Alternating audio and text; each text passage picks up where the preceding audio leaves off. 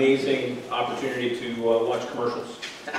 right? yeah. But, you know, thankfully, there's occasionally, when we're watching TV and a commercial comes on, they occasionally will have like a commercial that like entertains you, right? It's not, and it's not just pushing their product on you, but they actually have sometimes a commercial like, yes, now that I will sit and enjoy for 30 seconds, thank you. That is something that is, you know, I can laugh at, I can, you know, connect with, and uh, let's do this, right, you know? Uh, so often, the commercials are not that, but on occasion there is, and uh, so here is one of those commercials. I think you'll recognize this. So N equals what? Josh? Today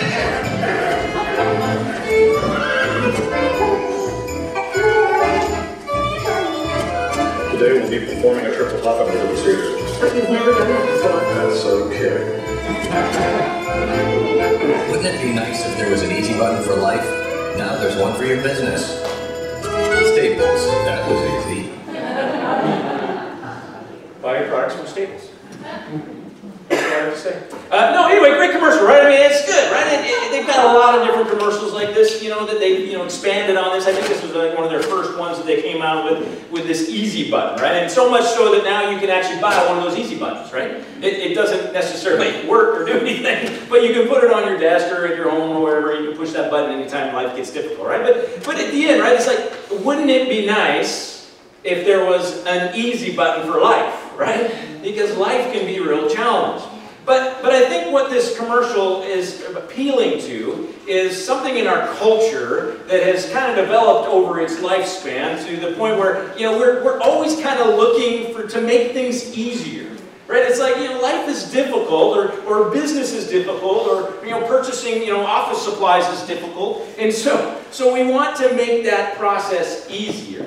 Uh, consider even, you know, I mean, like restaurants, right? I mean, a long time ago, restaurants, when they first came about, there, you know, it was more of a kind of a sit-down thing, right? You would go to the restaurant and you'd get a seat, and there'd be someone who'd come and serve you or whatever, and maybe you'd order stuff at the counter, but someone would bring that to you, and, and so it was more of kind of a, a, a, a you'd sit down and enjoy a meal together, and then, it, you know, fast food showed up, right? And fast food is like, it's all about getting it out fast, right? So you go to the counter or whatever, or maybe it's a drive-in, right? You, you go and you don't even get out of your car. You're just going to sit in your car. You still get maybe served a little bit, but it's a, the idea that a little bit quicker. It's about getting it faster and easier. And then, of course, drive-through windows. So you had drive-ins and then you had drive-through windows, right? Where you could, don't even have to go in the restaurant, don't have to sit in your car and eat. You can just drive through, grab your food, and you're gone. Like, and McDonald's mastered this, right? I mean, they're so fast, right? Most of the time. Well, I've noticed it getting slower. I don't know what's going on there. But anyway, yeah, it's like, you know, you get in the car, you go through, you order your food, and by the time you get to the window, it's there for you, and you're gone, right? It's amazing. And then now, right, I mean, they have delivery.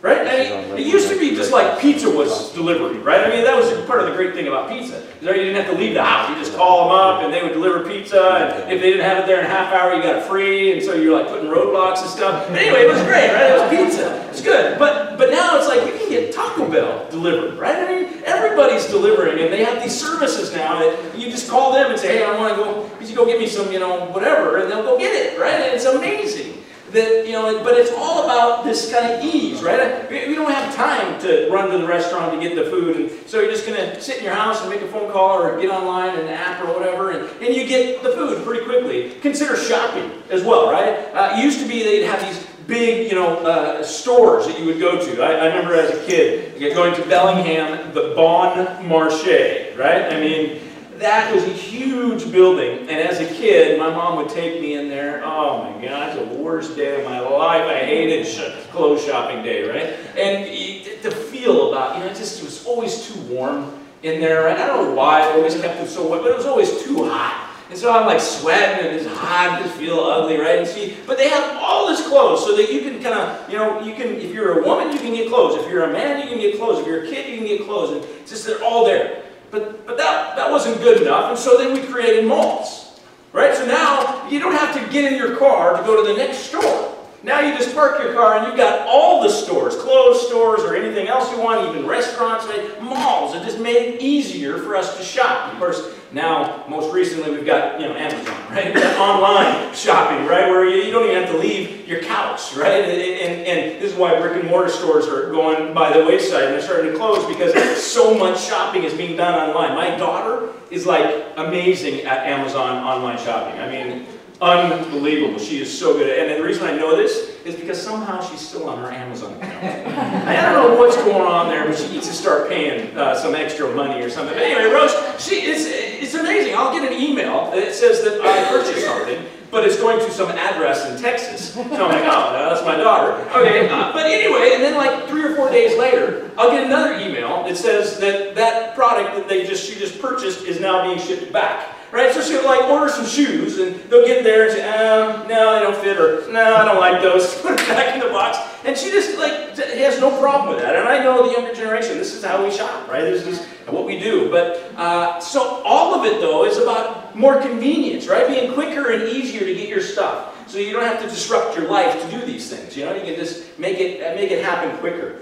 And although there's some good things with that, we as a church as well have a, had a tendency to allow culture to influence us in our perspective of church. And we, we, we want church to be easy. We, we want Christianity to be easy and convenient. And, and so even consider church service uh, attendance uh, on a Sunday morning, right? It, it used to be that you would, you know, church was all day affair. You would start in the morning with prayer, and then you'd go to the church service, and then after the church service, there was a potluck where everybody hung out and you had a meal together. And then after the potluck, you, you might have a chance to maybe go home and change your clothes, but probably not because you got to be there in another hour or two for evening service, right?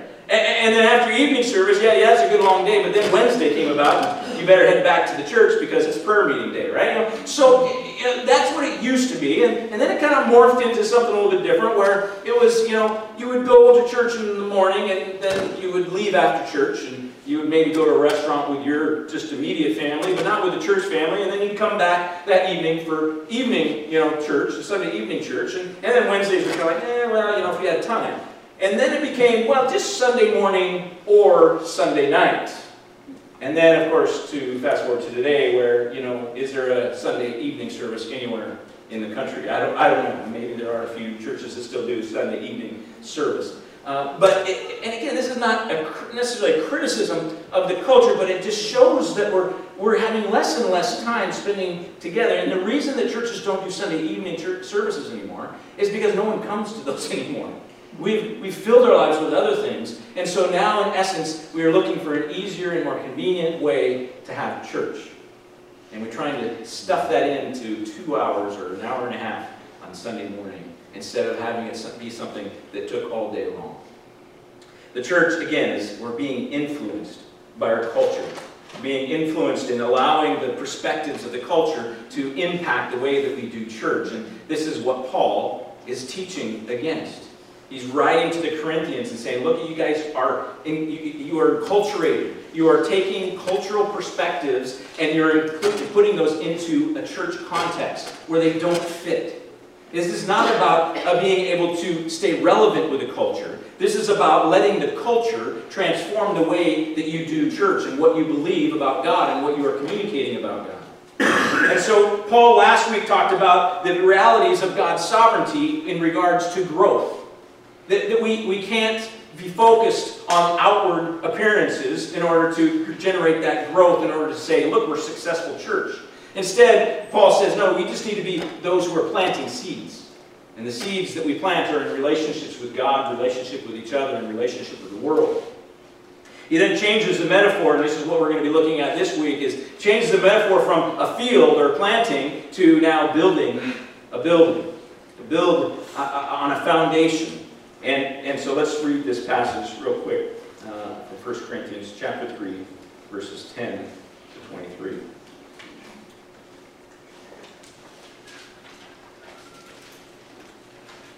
By the grace God has given me, I laid a foundation as a wise builder, and someone else is building on it. But each one should build with care. For no one can lay any foundation other than the one already laid, which is Jesus Christ. If anyone builds on this foundation using gold, silver, costly stones, wood, hay, or straw, their work will be shown for what it is, because the day will bring it to light. It will be revealed with fire, and the fire will test the quality of each person's work. It will, if what has been built survives, the builder will receive a reward. If it is burned up, the builder will suffer loss, but yet will be saved, even though only as one escaping through the flames. Don't you know that you yourselves are God's temple, and that God's Spirit dwells in your midst? If anyone destroys God's temple, God will destroy that person, for God's temple is sacred, and you together are that temple. Do not deceive yourselves. If any of you think you are wise by the standards of this age, you should become fools so that you may become wise. For the wisdom of this world is foolishness in God's sight. As it is written, He catches the wise in their craftiness. And again, the Lord knows that the thoughts of the wise are futile.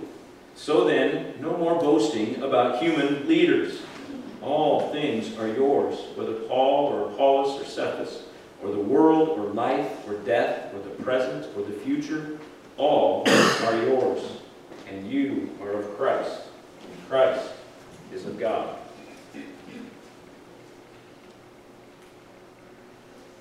Paul starts with the second uh, uh, metaphor that he uses with Jesus being the foundation. We got a bad battery, No, it's brand new battery. It's the connection. just a bad connection.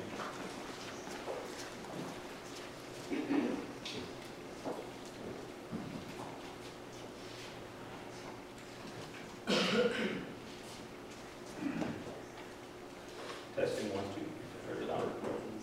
Okay, yeah. All right. So Paul, again, begins this new metaphor with this important perspective, that if we're going to build a building, we need to understand where the foundation lies, and the foundation lies in Jesus. Jesus is the foundation of the church. And this has three ramifications I see. And first of all, to understand that the church exists because of Jesus' life, death, and resurrection. Without the resurrection of Jesus, without Jesus' life and death, we would not have the church. It would not be here. We would not have this place, this building. God, even Jesus created this. That's really annoying.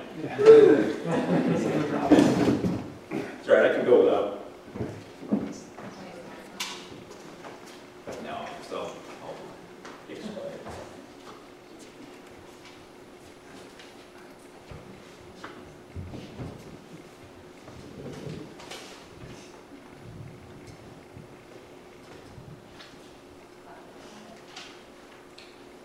I'm gonna triple. Yay. Testing. One, two, three. All right. So church exists because of Jesus. It's because of Him that we have a church. It- it- we wouldn't have a church without Jesus, right? Even Trinity Alliance Church, it, it didn't, it didn't come about simply because a man stepped in and said, you know, hey, I think it'd be a really good idea to plant a church. Right? It's not because Neighborhood Alliance said, you know, I think it's time for us to plant a new church. Now, certainly that was part of the process, but there would be no church without Jesus Christ, His life, His death, and His resurrection.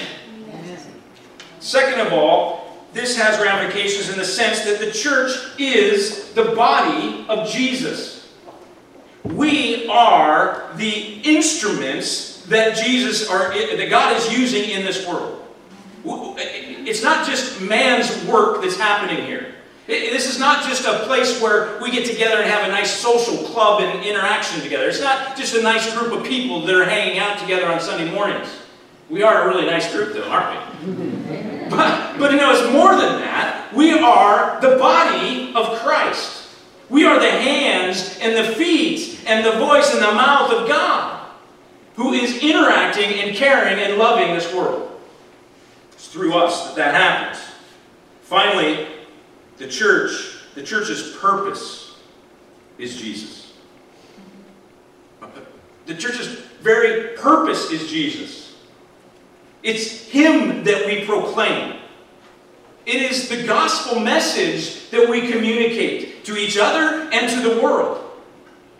Jesus is the reason that we exist as a church. Jesus is the body. We are Jesus, the body of Jesus. and the message that we proclaim is Jesus. It's all about Jesus. We get that, right? And so the question has to be asked then if Jesus is the foundation, what are we building on that foundation? And this is the very question that Paul brings up to the Corinthians and I would say to us today. We can build with materials that are easy to use. Wood is pretty easy to use. It can be cut in a lot of different ways. It can be different in a bunch of different colors. It's amazing what you can do with wood. Hay and straw, it's you know not too difficult to work with those things either. They you know pretty bendable and pliable, and you can use them for a lot of different things, and they're they're pretty easy to manage. They're cheap, they're prevalent, and you know they're understandable. They make sense. We can we can make this work. But they're also perishable, and they're also temporary. They're things that when they face the fire will burn up and burn up quickly. Too many churches seek to build with these materials through, first of all, building their name. We as a church can be focused on building up our name to create a, a, a, sense that, you know, respect for the name Trinity Alliance Church. That, that, that we be focused on the appearances of what we look like on the outside, that, that we look like a good church, that we, that we look pious, that we look like, you know, we've got all our sin kind of taken care of, that we manage our behaviors. And the result of this is what we call, or I would call, easy change. Church filled with lots of small groups and lots of Bible studies, lots of experiential worship, but with little silent prayer. Little intimate conversations with God. Very little time where truth is understood at a deeper level than just in the head. And real, and actually little change, very little actually changes in the church. Another way we can build is by building our kingdom. We can build our kingdom. We can build this kingdom, this TAC kingdom. We, we can attract all kinds of people to come to be a part of this kingdom. I mean, it, it's a really good, Jesus is who we proclaim, right? He's the name, but boy, it's, it's, this is about this kingdom here out in between Redding and Bella Vista. Create, uh, looking to increase the number of people who are here by attracting those people as much as we can to, to come and be a part of this. But we are looking for certain target groups. We, we have certain groups that we want, you know, we want to get younger, and so we're going to target young people, young families maybe. So we put those out there. This is our target group. These are the people we're trying to attract. And so all of our programs for reaching out is, is all about trying to get those people to come to this church so that we can build this kingdom. We have a church that ends up looking all very similar to each other. In other words, we look around the room and everybody has the same perspective. Everybody kind of believes the same thing. Everybody kind of gets along and in part of the same industry, and everybody, and it becomes this homogenous group. The results of building our own kingdom is a lot of advertising, a lot of amazing strategies for growth, a lot of hype, but very little intercession. Very little connection between the members of the church. Very little unity and honesty. We can also build on the foundation of Jesus by building our fame.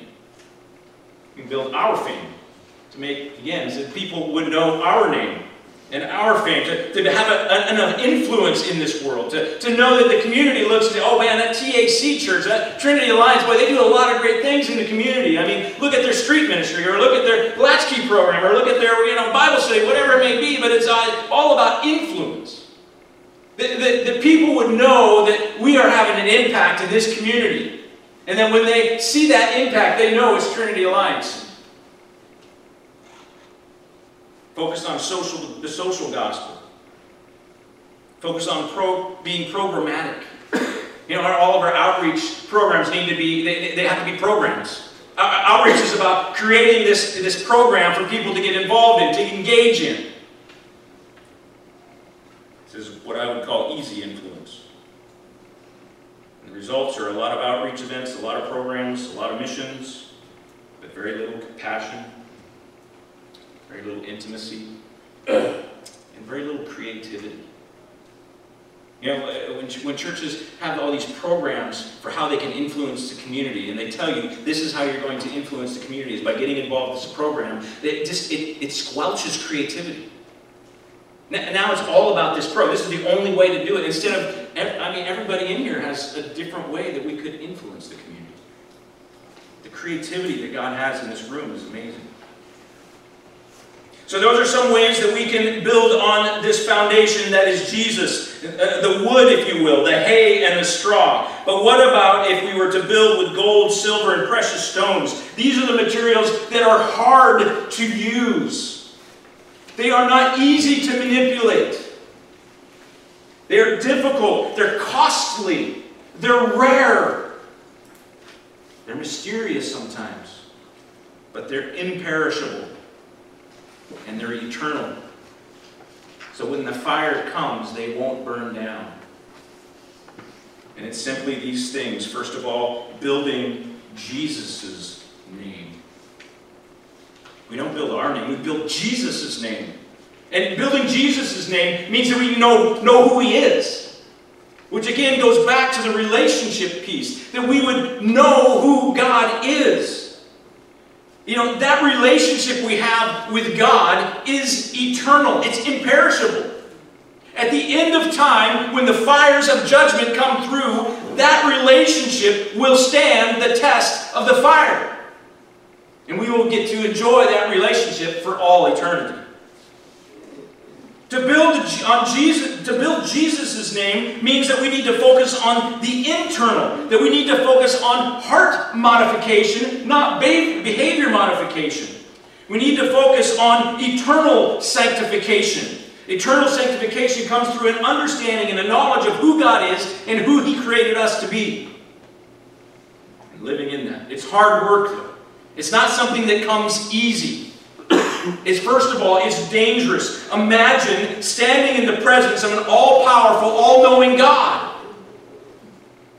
So many of us come to Christ, but we're afraid to ever face God face to face. This is why we don't have silent prayer in our life. This is why when we go to pray, if we're going to pray, it, we're constantly telling Him what we want Him to do for us. Because to have silence and, and, and having a moment for Him to speak to us is just too darn scary. It's dangerous. What is He going to say to me? What is He going to reveal to me? It's dangerous. It's also humbling to before, be before a God like this. Because when we do see Him face to face, not only do we see who He is, but we do see who we are. Have a Christian subculture that has got a problem with sin. And the problem is not that, you know, sin exists. We know that happens. But the problem is that we don't admit it. We have so many Christians who come to Christ without ever repenting. And then we have so many Christians who are continuing in their life and they don't ever recognize their sin. And I would argue that reason that they don't ever recognize their sin is because they're not sitting in the presence of God, looking into His face so that they can only know Him, but they can know themselves. This hard work is also a lifelong process. It is impossible to rush the process of getting to know. We want it to be easy and quick. We just want to make it happen. If I just do these three things, if I start this Bible study, if I pray these prayers, if I show up on Sunday morning, if I get a part of the worship team, then I will grow and I will know God. You know, it, it just rush, rush, rush. It, it, we can't do it. It's a lifelong process. We will continue to get to know God. And it takes time. Can't rush it. If we build Jesus' name, then the result will be this, simply this, we get to sit in the presence of the Almighty God. Peace, with joy, with His love, knowing that we're accepted, knowing exactly who He is and exactly who we are in His presence. We get to experience this in real life. Psalm 23 The Lord is my shepherd, I lack nothing. He makes me lie down in green pastures. He leads me beside quiet waters. He refreshes my soul. He guides me along the right paths from, for His name's sake. Even though I walk through the desert, even though I walk through the darkest valley, I will fear no evil, for you are with me, your rod and your staff, they comfort me. You prepare a table before me in the presence of my enemies. You anoint my head with oil, my cup overflows. Surely, good, surely your goodness and love will follow all the days of my life, and I will dwell in the house of the Lord forever. We can also build on the foundation Jesus' kingdom. Not our kingdom, Jesus' kingdom. And this is about knowing his family, knowing his people. Again, it's about relationship. That we would be engaged relationally with God's family. This is his kingdom right here in this room. This, it's his kingdom, though. It's not our kingdom. It's not my kingdom. It's not Trinity Alliance's kingdom. This is Jesus' kingdom. And if we want to build his kingdom, then we need to know about his kingdom. We need to be interacting with one another to understand what's really going on. Again, this is why connection groups are so important, because this is where we really find out the life stories behind the people that we interact with on Sunday morning.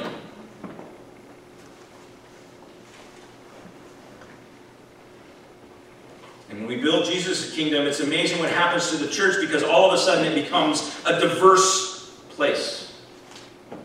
It's not filled with a whole bunch of people that just look like us. There's ethnic diversity. There's generational diversity.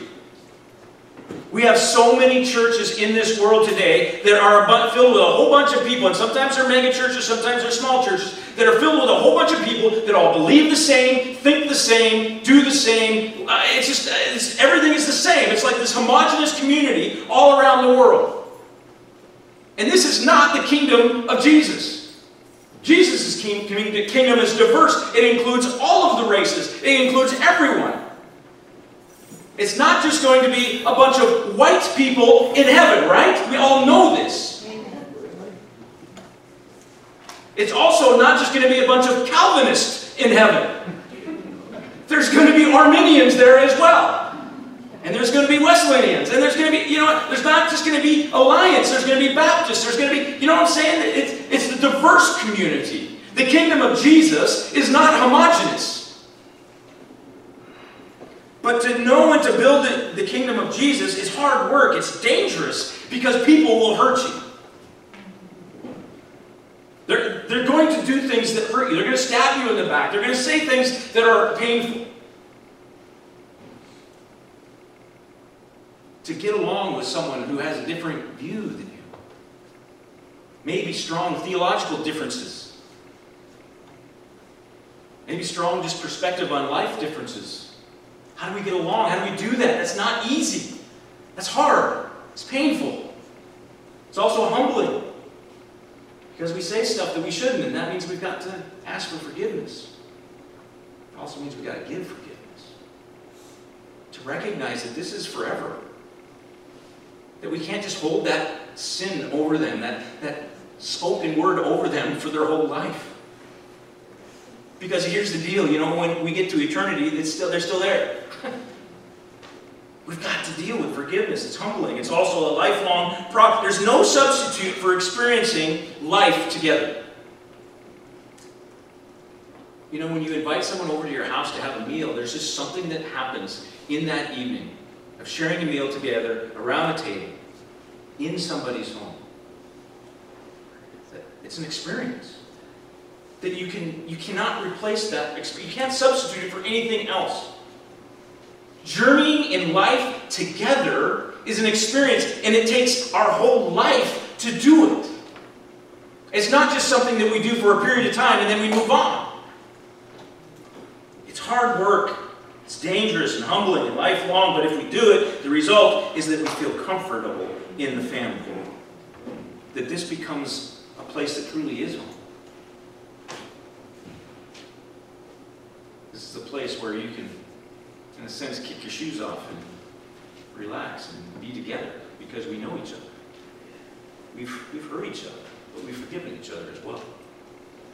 We know we have different perspectives, but we also know that we all have the same perspective of Jesus.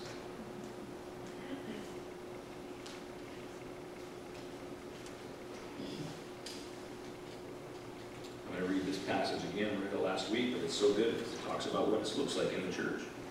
Acts chapter 2, verses 42 to 47. They devoted themselves to the apostles' teaching and to fellowship, and to the breaking of bread and to prayer breaking of bread and to prayer. Everyone was filled with awe at the many wonders and signs performed by the apostles. All the believers were together and had everything in common. They sold property and possessions to give to anyone who had need. Every day they continued to meet together in the temple courts. They broke bread in their homes and ate together with glad and sincere hearts, praising God and enjoying the favor of all the people. And the Lord added to on the day that all those who were being saved. This is the experience of those who are building Jesus' kingdom. That we're, we're working together. We're family.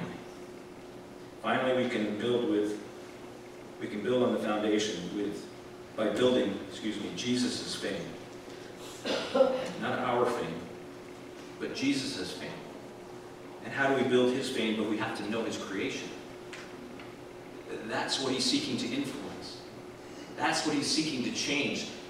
The, the, lost world is who he's seeking to draw to himself, to restore that relationship. And again, it's about relationship with the world. And again, it's about this relationship with the world that is imperishable and eternal. That as we draw people to Christ, as they find Jesus and bow their knee to Jesus as Lord, then that relationship is now cemented for all of eternity. It's about soul care.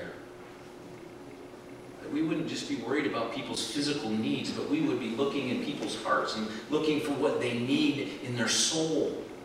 To recognize that they need Jesus to recognize that they were created by Jesus and that their Creator is calling them back to Himself. That they were created to be in relationship with God.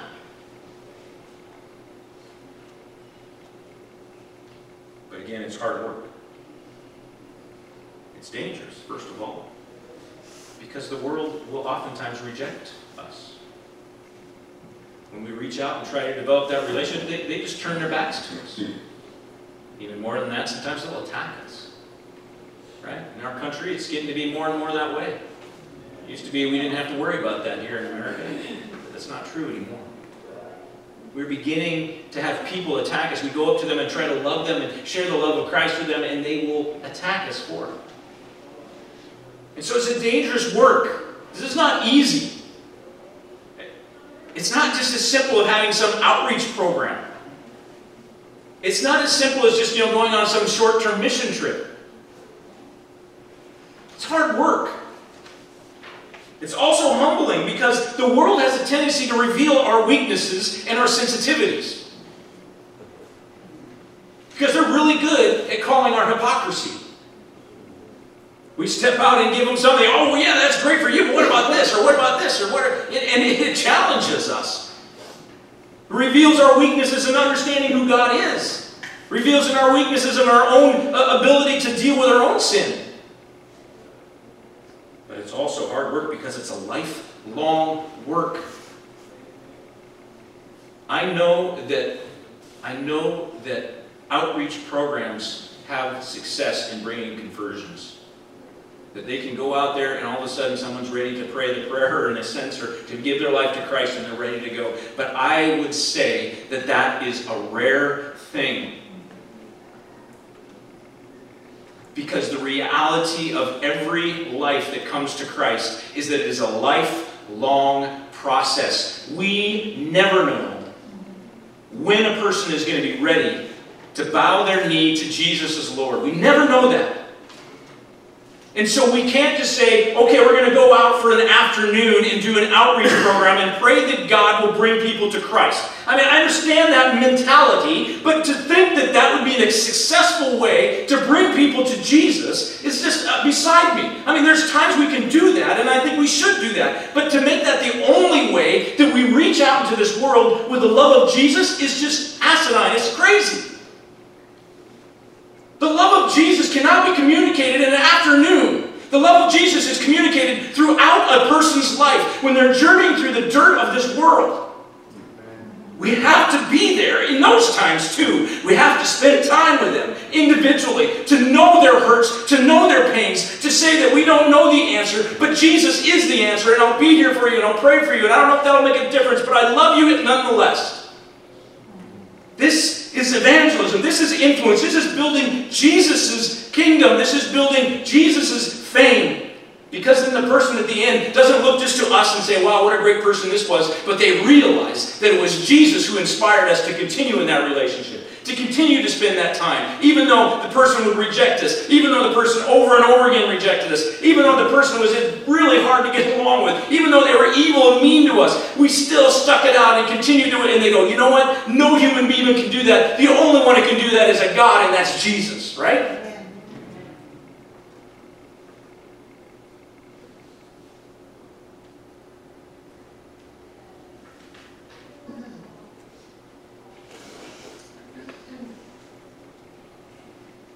So planting is our job, but it's God's job to grow.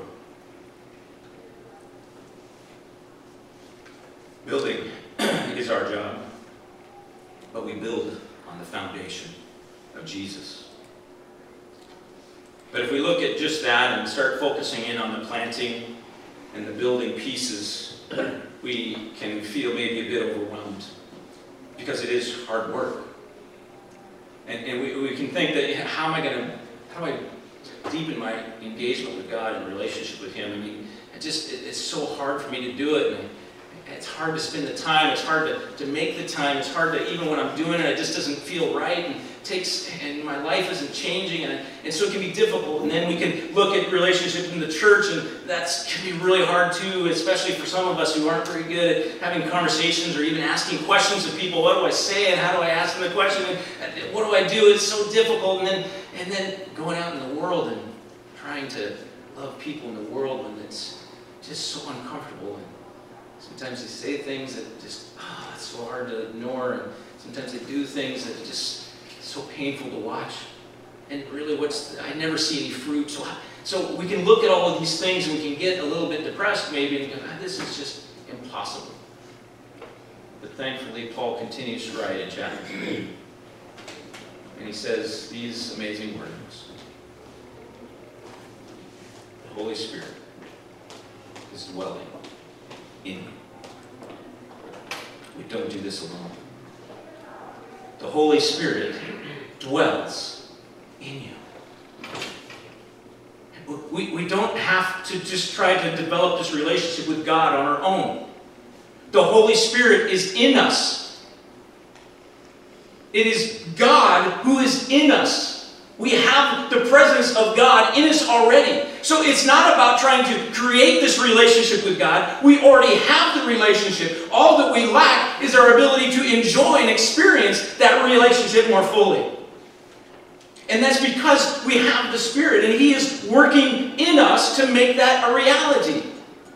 And the amazing thing about the Spirit is that we just give a little bit, and He expands it, He multiplies it. If we just give a moment to spend a couple of minutes in silence before God, the Spirit makes that almost like it was an hour of quiet before God.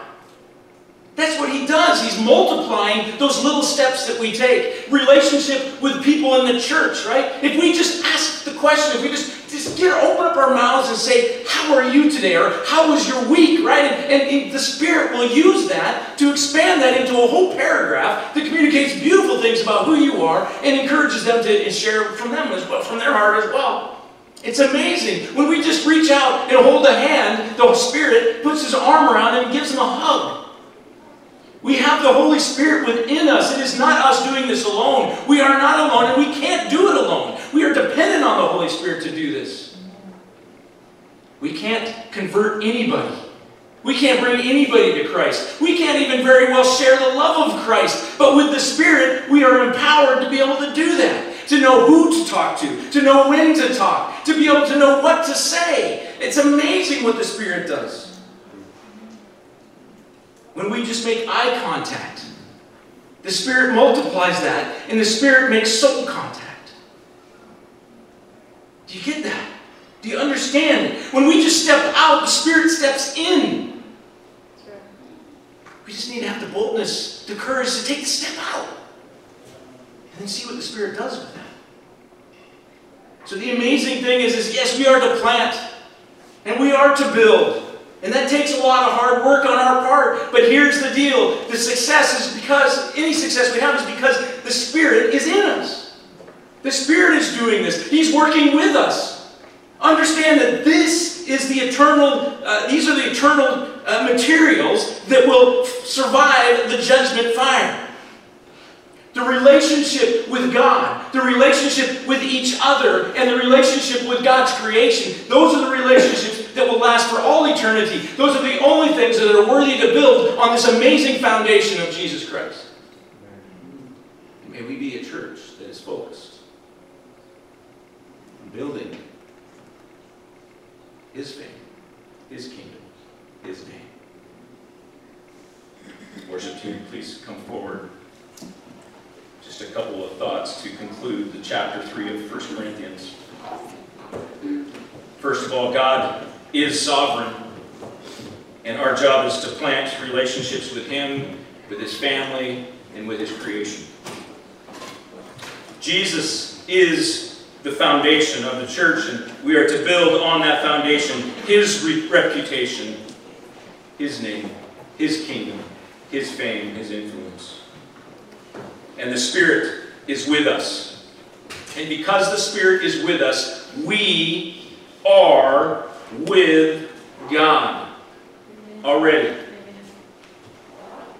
But we also are His family already.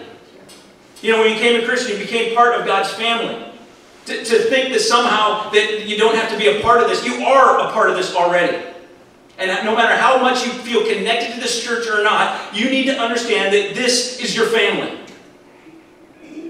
So get to know us. Spend some time with us. But you are already His family, and finally, we are His message. Whether you realize it or not, God is using you to communicate His love to this world. Already, right now. You are his message.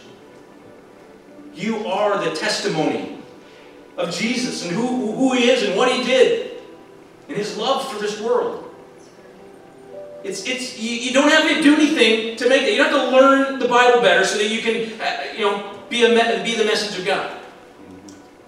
You don't, you don't have to go through some evangelistic training in order to figure out how to be the message of God. You already are because you have the Spirit in you. You already are the message. You're already communicating to this world something. It's Jesus. So go out into this world in your life with Christ, in your quiet times, in your times on Sunday morning and connection groups during the week, and engage in these relationships for His glory and for our blessing. Amen?